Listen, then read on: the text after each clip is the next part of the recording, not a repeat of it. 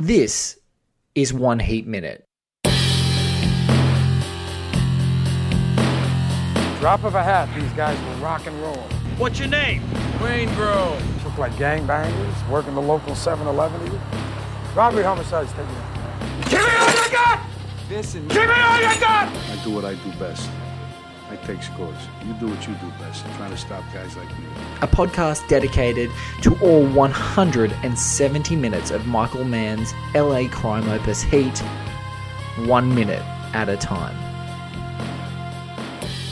Ladies and gentlemen, welcome back to One Heat Minute. I'm your host Blake Howard, and joining me once again, it's really it's not often that I have such a quick turnaround with a with a great international guest, but this one just so happened to coincide his first visit, gracing us on the show in the high scene, and and then right at the tail end of our conversations, I'm not even sure if we recorded it, mentioned, oh Blake, I have an amazing story about the house where Trejo lives in Heat, and it was like, well, of course you have to come back. It doesn't matter that we're only mere minutes away from it. Um, editor extraordinaire and someone who gives amazing Twitter, um, the legendary Vashi Nedomansky is back on the show. Vashi, welcome back, sir, to One Heat Minute. Dude, Blake, thank you so much for having me. I'm just totally entrenched with everything, and that includes listening and catching up to get almost current on your show, your podcast, because again, it's just so much information, so much to relive, so much to enjoy and explore. And like, you know, we, we always get back to like the craft of filmmaking and, and how exquisite it is in this film. And so it's just amazing to listen to all your wonderful guests and, and learn about them and learn about their thoughts and your thoughts on Heat. So thank you for having me back. And hopefully we can contribute some more interesting stuff on this minute. Can't wait to talk to you more about it, uh, specifically on those details. But it is a great. This is a, you know, this crossover minute um, that that people are listening to now is uh, a great one because it sort of comes out of nowhere, and it's one of the. It's another scene where Neil McCauley appears in front of you, and you don't know where he is. And it's a, sort of they res- reserve a lot of those scenes for earlier on in the film. We don't know where Neil is. He's doing something. He's in a phone booth. He's getting out of a train. He's going for a walk. Where's Neil going? And then you sort of get your bearings with the character again. But this one, obviously, now we're in the thick of it, where um, almost two hours into this film, um, in a Oh. two hours and fifty minute film. So it's it's pretty crazy that we're here. Um, and uh, what I'll quickly do for you guys at home is um uh, Vashi and I are very familiar with the minute that we're about to talk about, but I'm going to play the um, audio for you guys to have a listen to. Vashi and I are going to listen to it again just to refresh, and then we're going to come back and we're going to dive into everything. Do it.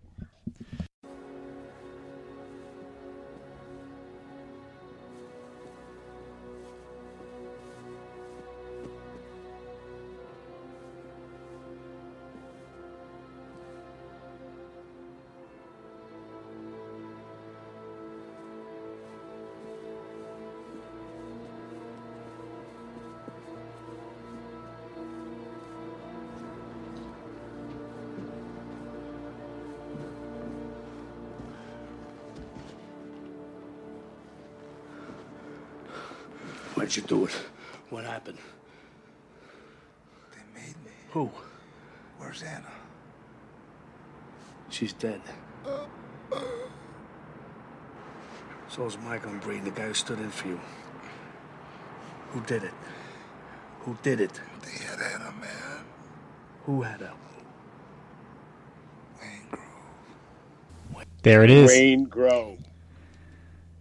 How how cruel? Just to start, how cruel is Neil's Anna's dead, and how perfect is Trejo's sort of croak, like the realization that she's gone. It is just it's so harsh, punches me every time I watch this scene, and I just think it actually helps deflate Neil, and Neil sort of changes his stance a little bit once he hears that like guttural, yeah. very and you don't expect that from Trejo or his character, you know, No. only because like everyone's so badass hardcore, everyone is used to everything, and and obviously De Niro is just trying to get information before he dies, before Trejo dies. He's like, I need to get a nugget, I need to be sent on my path, and then when he hears the last words in that minute, like.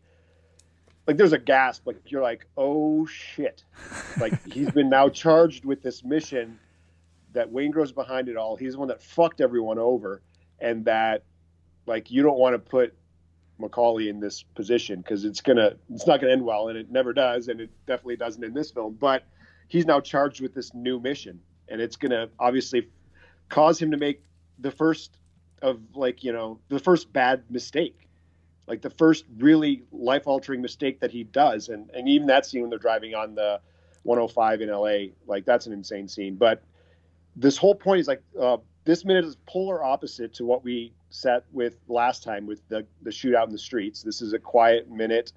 Um, we do get and little, like, you know, tonally, tonally, you would appreciate the hell out of just from a craftsman perspective is the the the bowels of this house are lit in such phenomenal ways. Like the lighting Yeah. on the greens and uh, the blue is almost like an aqua uh, tones that are on Neil at certain points, and then you get into the bedroom where you see that the only thing you get to see is Anna, um, Atreya's wife. Sort of you see, see her heels and blood, and it's the most manhunter shot that's in this whole Yeah. movie. It's like the manhunter shot from Heat. That's exactly what it is. Yeah. and it just gives you just enough information without being gratuitous to go.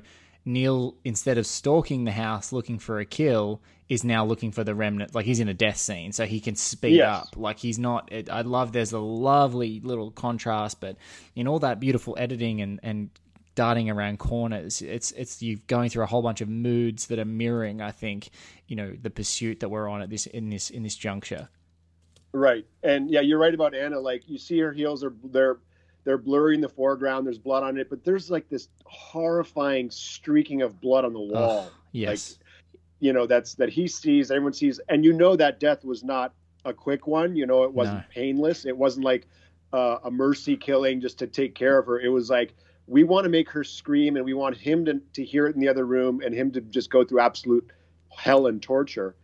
And that brings me to my, my the biggest point, my takeaway from this one minute is that this is like the first or one of the first times that we've been with these characters for quite a while. We're emotionally attached, even if they're good guys or bad guys. But when the price is someone's actually dying and they're dying not well, it really, really hurts. Like just to see Anna laying there, not even see her face, not even know what she looks like. That's horrifying.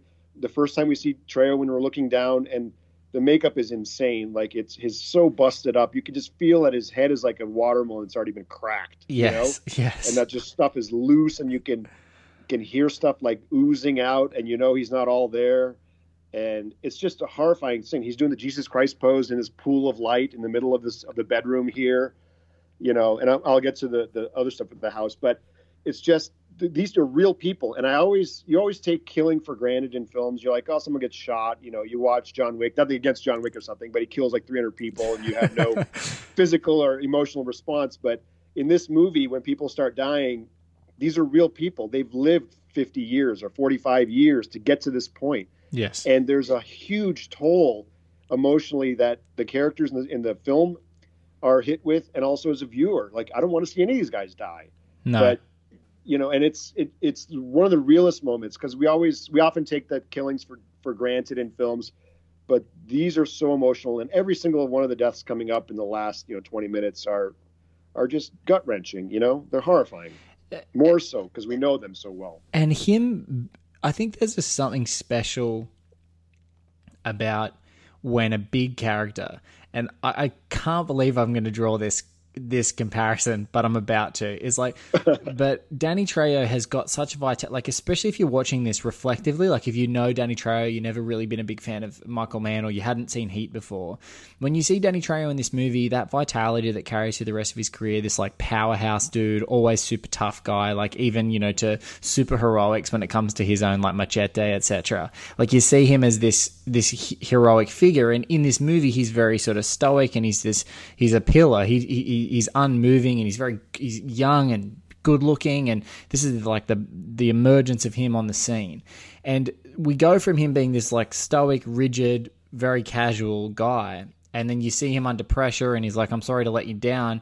And then right then we just see him felled like a tree. Exactly like you said i think the the word picture you said which i'm never going to forget actually is like a watermelon that's been cracked. And like that's exactly Yeah. what we see him splayed out jesus christ pose halo of blood he's he, Oh. he, he's, he's looking he, he's looking it's all the more disturbing because he's this stoic character but it's like when you see the comparison of like people big characters dying and and and these especially big tough guys dying it's huge the film i was going to rec- reference was like executive decision like does anyone Yeah. remember when seagal dies in the first five minutes of that movie and oh you're yeah, like is he not the hero The.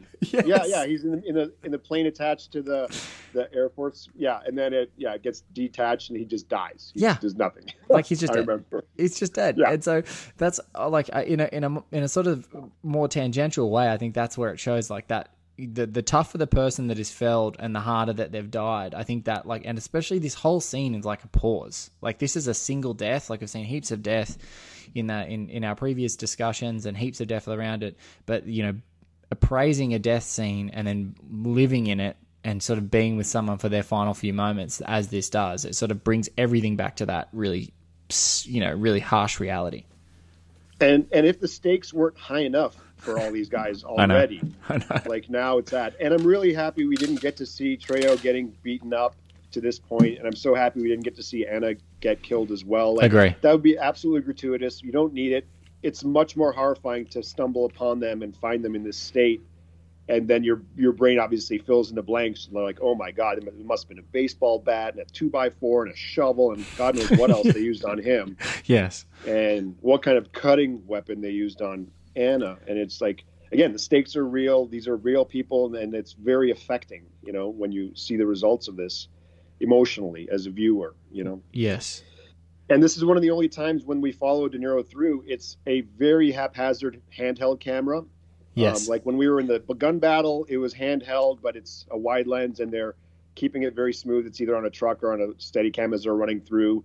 It's very composed. This is loosey goosey, and it's like you know, it's, it's inside De Niro's head. It's like, what is he thinking? Like around the corner, is there going to be a guy with a gun? Is there going to be a dead body? You don't know. So it helps amp up his point of view, literally, um, by having that loose camera. And you can tell it's really loose. He, the, the operator is not like just trying to frame it nice. He's like, fucking throw it around, you know, make yeah it we, we want to we want to feel we want to feel what his instincts are and i think you can Mm-hmm. that, that's a great there's a great delineation between like sometimes there's the you know the great movies that show the precision and as you said like this movie is quintessential for like tactics um uh, uh, precise tactical um uh, warfare and here Yeah. it's like I don't know I don't know any of the geography where I am. I'm gonna I'm gonna navigate each room as I see fit, each corner as I see fit, and wherever I feel like there's attention, I'm gonna go there. So it kind of gives you exactly like you said that feeling of like he doesn't know what he's gonna find around any corner, and then when he sees Anna. That like Yeah, it jerky, stops. the jerky off, camera, yeah. yeah, gets locked off, bang, and he just Oh. runs down the hallway. Yep. And it's, I mean, it just, that whole camera, again, using camera and filmmaking techniques to create emotions is one of the great things that masters of cinema can, can, can really do well. And like you said, like that, it's a sense of urgency when you have that camera handheld like that and then showing that locked off shot of Anna and then him running to, to Trejo. It's like, that's all planned out. It's you can't shoot a film and like you know I've cut a lot of indie films. I know a lot of filmmakers. They're just trying to get a shot. Yes. You know, they're like, all right, you get over here, get over here, we're going to shoot this. But there's that pre-production, that that pre-thought that you have to do. Like, where are these characters emotionally at this moment? How can we represent that through the tools of filmmaking that we have access to that don't cost any money? A tripod or a handheld, like you know, if you already own it, it's great. But you have to think, what does the shot need? What does the film need at this moment? What are we trying to convey? And that's all forethought. That's not you can't get on the day and say, all right, let's just shoot some stuff and we'll see what we have and we'll cut it later. Nope. That's not the right approach. And obviously, Michael Mann is the last person to not prepare insanely for, for even an insert shot of a, a fucking watch on a table, you know? Yes, I was just I was just thinking that you've you've you've really reinforced a point. You know, it's it's about it's it's about eighteen episodes after the great Dante Spinotti was on the show, and he talked about and revealed something that I think a lot of people may have tangentially beat around the bush with with Michael Mann's production is you know he's so clinical and so prepared but Dante always talked about the emotional trajectory of the film being mapped out early and I think you've just nailed it which is that to be that prepared for not only what you want to see and for the script and the tone of the film but the emotional preparation then opens exactly up the possibilities that you talked about so in this scene instead of I want a handheld camera I need a shaky handheld camera. Like I need a Yep. shaky handheld camera for the opening 30 seconds of this, you know, what ultimately ends up being about a three and a half minute um, sequence. I need a shaky handheld camera, and then immediately after Anna, because the Anna is like a you know the the the low framed, locked off perspective shot from the room that catches De Niro in the in in Yep. in, in your In eye line in the doorway, and then and then I need a locked off like fast moving handheld that's got some precision, and then obviously into these you know this sort of what is kind of a perverted classical one two shot of these two, like an overhead and an under Yep. under face. Oh, yeah. And so yeah, you're so right. It's like this this is this is what makes the difference between uh, incredible master filmmakers who are really adept at their craft is like the preparation even comes down to the emotion of what a camera can do to make us Yes, m- yes. Be, be manipulating Well, us in our seat. It all goes hand in hand. And if you leave one of those components out then the impact won't be there. And as a film editor i, I know that like one shot one bad shot that that i use in a scene can ruin the scene which will then ripple through and ruin that sequence which will ru- ruin the act which could ruin the film. I'm not exaggerating that one shot can absolutely fucking bury a film. And, and, and, we've all seen films where you're watching it and then one shot just jumps out and everyone's like what what the what was that? And then you're talking about that shot for 30 seconds and not in, not enraptured and caught up in the film. And that's a criminal like that's you can't do that as an editor. And uh, my job as an editor is to find creative solutions to limitations if they exist or even if they're perceived. Yes, because you know I can if a camera's shaky, I can stabilize it. If it's stabilized and I want it to be shaky, I can add animations to make it look like a camera, which we did on Deadpool. Had a whole bunch of presets made, so the locked off camera could be handheld at any time with different varieties. Yes. And that's again talking to the emotion of the scene through technical and mechanical um, techniques. You know, so they go hand in hand. you know, it's so I'm so happy that today that I'm talking to you, the Academy have done a backflip on actually honoring oh. the artistry of editing because on this Oh, show yeah. particularly and I know that you're a very vocal proponent and, and as was the, the the entire industry I felt like just sort of all cr- like was screaming out but like Yeah. I've I I've talked to the some of the greatest editors and cinematographers as far as I'm concerned that have ever lived on this show, and so it's a really crazy thing to think that you know it wasn't going to be honored. But you're exactly right. You guys are finding the mechanical ways to sort of convey artistry. Like it's like literally that's how that's your job.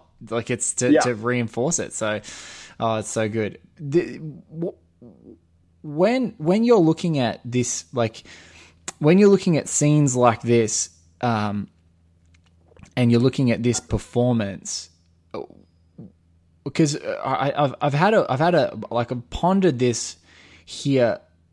At the end of this two shot, what do you think it is about? Is it the power structures that we're looking at in this two shot with between De Niro and between um, and Trejo here because or McCauley and Trejo because this is one sort of it's it, for all its invention, the inventiveness of this organic emotional camera, we do come to a pretty locked off. I would say like conservative or classical two shot that Yeah. comes back to it.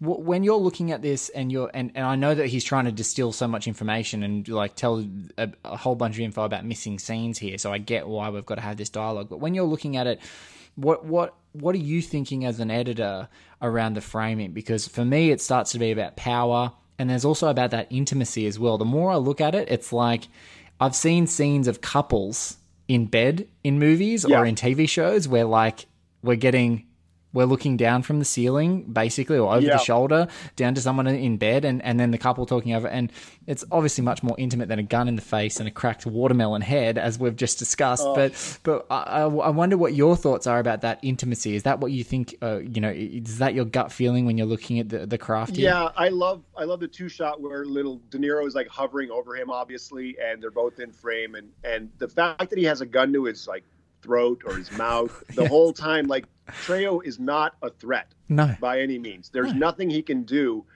but McCauley now is literally he has to try and get an answer before this guy dies, and I don't think he's trying to scare him. I just think it's a I think he's just keeping it in frame just to have it there, like whatever. Like he doesn't know what's going on, so he's going to be extra protective of himself.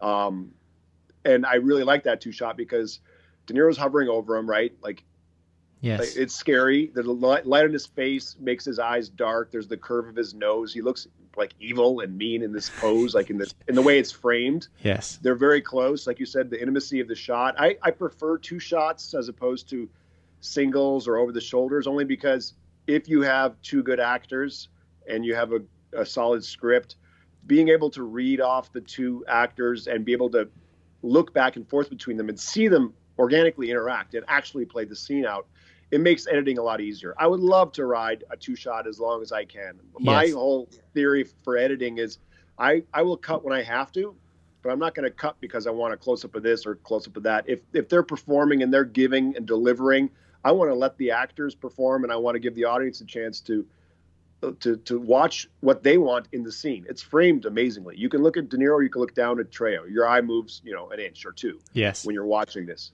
Um, if if the whole scene was just a, uh, the one shot of De Niro and another shot back and forth, you do lose that.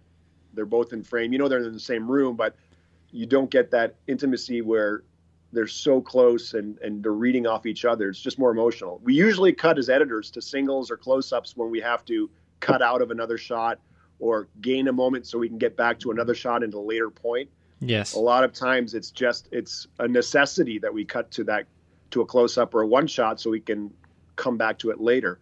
So i really appreciate and enjoy films that you can have longer shots longer takes that are well composed.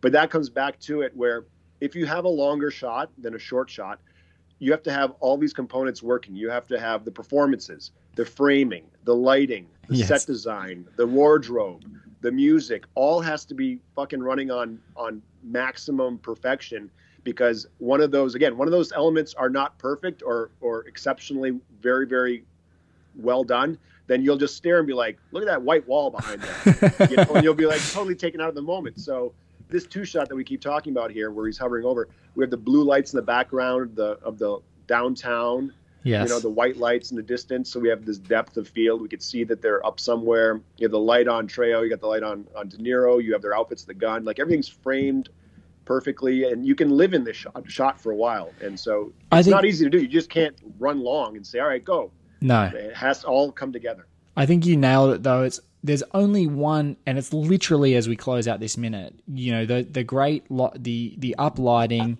um, the sort of almost like the explanation of like oh there are there is some you know incidental light outside and there's the the light bleeding in from the city because we're up high, so that's you know sort of explaining how we're se- seeing this uplight on on on Neil's face and his eyes Yeah. are dark, and there's only like one flash of a second. And you talked about how a flash of a second can ruin a moment and you talk about a flash of a second that can make a moment. And i feel like the only time you really see the crisp whites of neil's eyes is when he says Waingro like the furrowness on his brow almost changes so that you can see his eyes because he's then not mr i'm sure of everything not mr like he, he he's, he's scrambling. And Waingro like the fact that it's Waingro that is the architect of his demise here, the guy Yes. that he could totally dismiss and and cast off, and we've just seen him do that from like literally from like a hundred minutes ago in this movie Oh, yeah. that he didn't care about is like back and we we've known it as the audience we've Yeah. we've seen all the cards on the table but it's so like what like Waingro he, he oh no he does he pulls he, I'm, I'm, I'm saying he pulls a face which is not fair because that's like bad acting term but De Niro literally is overcome when he hears Waingro he's like everything starts clicking you Yes. know together. And and he's filling in the pieces of where did this go wrong? How did we get fucked over? Why did this happen to us? I'm a master planner. This should not happen. Now i'm on the run. Now he gets this nugget. And like we said like this is a springboard for McCauley to finish the business go dark but also to be waylaid and go on a whole nother separate mission that eventually you know costs him his life um, but when- that's out of like the code you know the code of the gangsters. Like he has to go do this you know? Has to. He has no choice.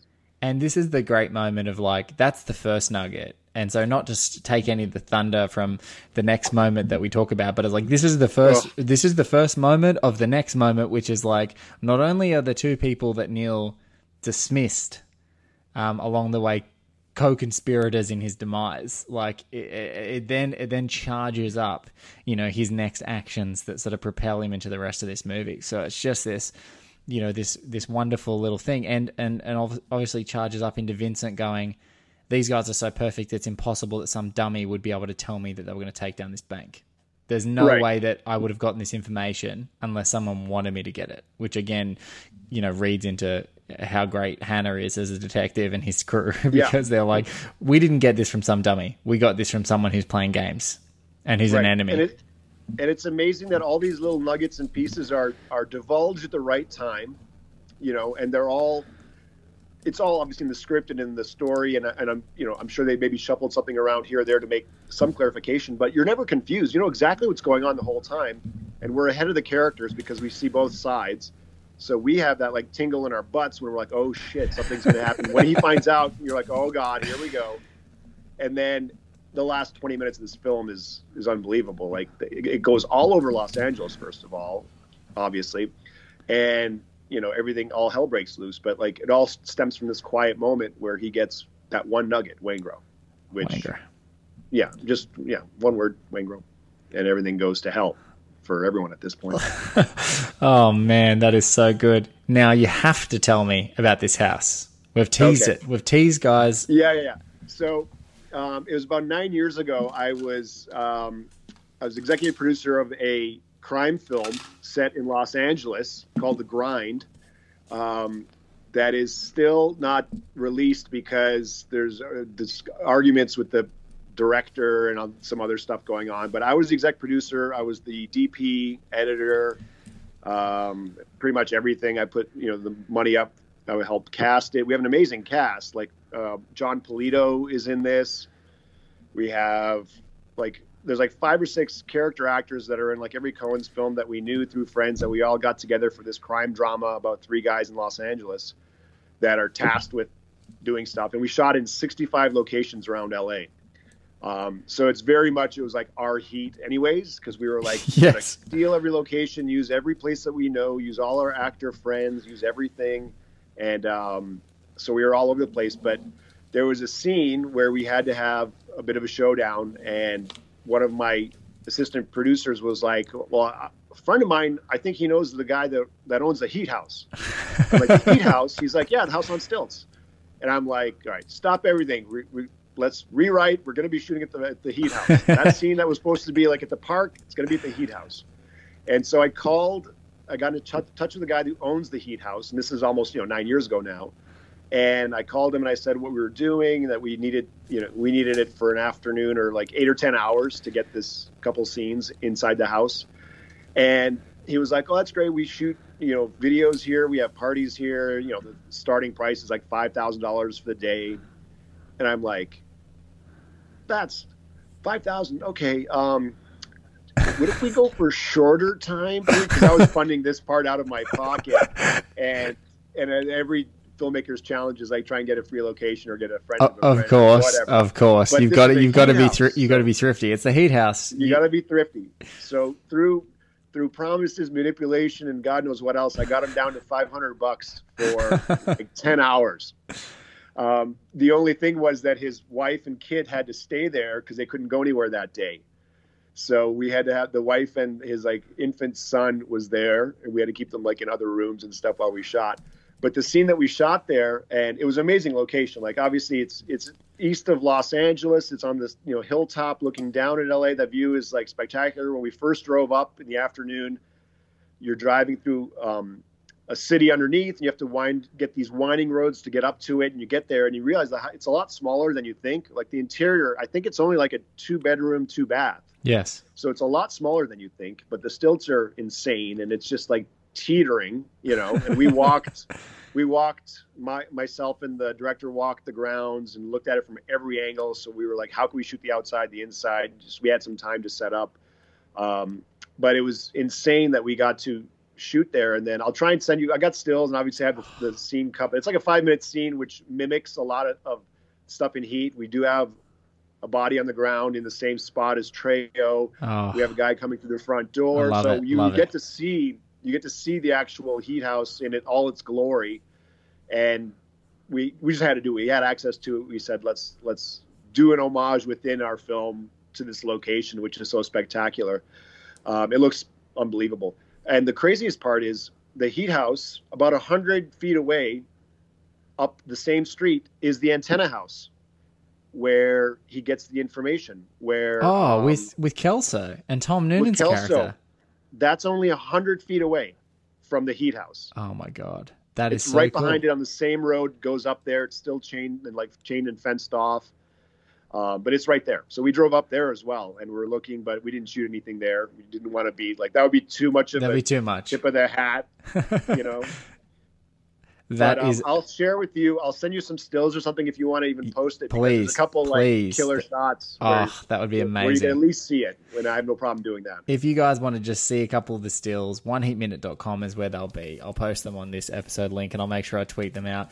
Guys, that was that I mean Vashi, thank you so much. That's a that's an awesome story and I love to hear that like um you got to have your own little moment of heat. Devastated for you that the grind is stuck in the grind of you know machinations about all, release. And this this happens so often. It's all about the the politics and the rights, and I want this, and X wants that, and we got to do this, and we need more money to finish the legal end and do the insurance, and they're like, we don't have money, so it's like.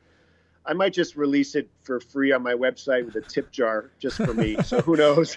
look, uh, look, and if you ever do, please hit us up. Any of the people who listen to this show would happily donate to that tip jar to check it out, uh, even if it's just for another um, for another few minutes in Trejo's house. In uh, in Oh, it in- is. for for for, a- for one heat minute. Look, uh, I just want to say firstly. Thank you so much for being a part of the show. Um, awesome news um, for our great guest is that he is now part of the American Cinema Editors Society. So thank you so much. Uh, now Vashi at at Vashi Q on Twitter, but now it says Vashi Nedomansky AC, which is freaking awesome. So congratulations to you, sir. That, thank you so much. I it's it's a huge honor. I'm really proud, and I just really want to keep sharing my knowledge with about film editing and educating people and, and cutting amazing films and just forwarding that because it's such an important component and to be able to be part of a, a, a larger group that shares that the same views and and, and such an amazing you know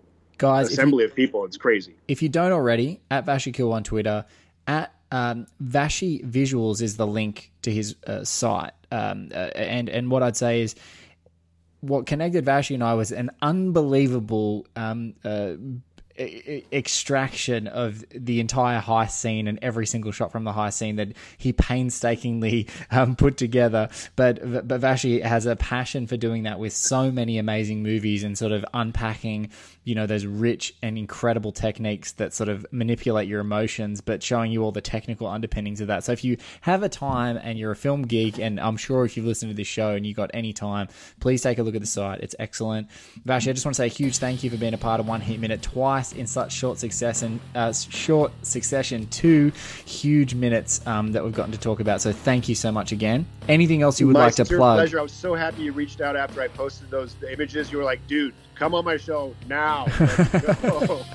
And, and I really liked the two minutes we had. We had like the craziest shootout minute ever downtown. Then we had this calm moment where information was revealed. So it was a really nice dichotomy of, of the filmmaking talents of the of the entire squad involved because it really highlights so many different things in, in two minutes. So it's crazy. So thank you so much, Blake. Thank you. Guys, thank you for listening to One Heat Minute, oneheatminute.com for everything. I'm Blake Howard, at Blake is Batman on Twitter. You'll see me and just follow the hashtag, hashtag One Heat Minute. We have an amazing lineup of guests, including Vashi for this week and beyond. Um, if you want to follow, um, uh, please rate, review the podcast anywhere you can. Garth Franklin, thank you for our web design. Paul Davies, thank you for our awesome theme. And thank you guys for listening. We'll catch you on another episode of One Heat Minute just around the corner. And Waingro, who'd have thought it? Waingro.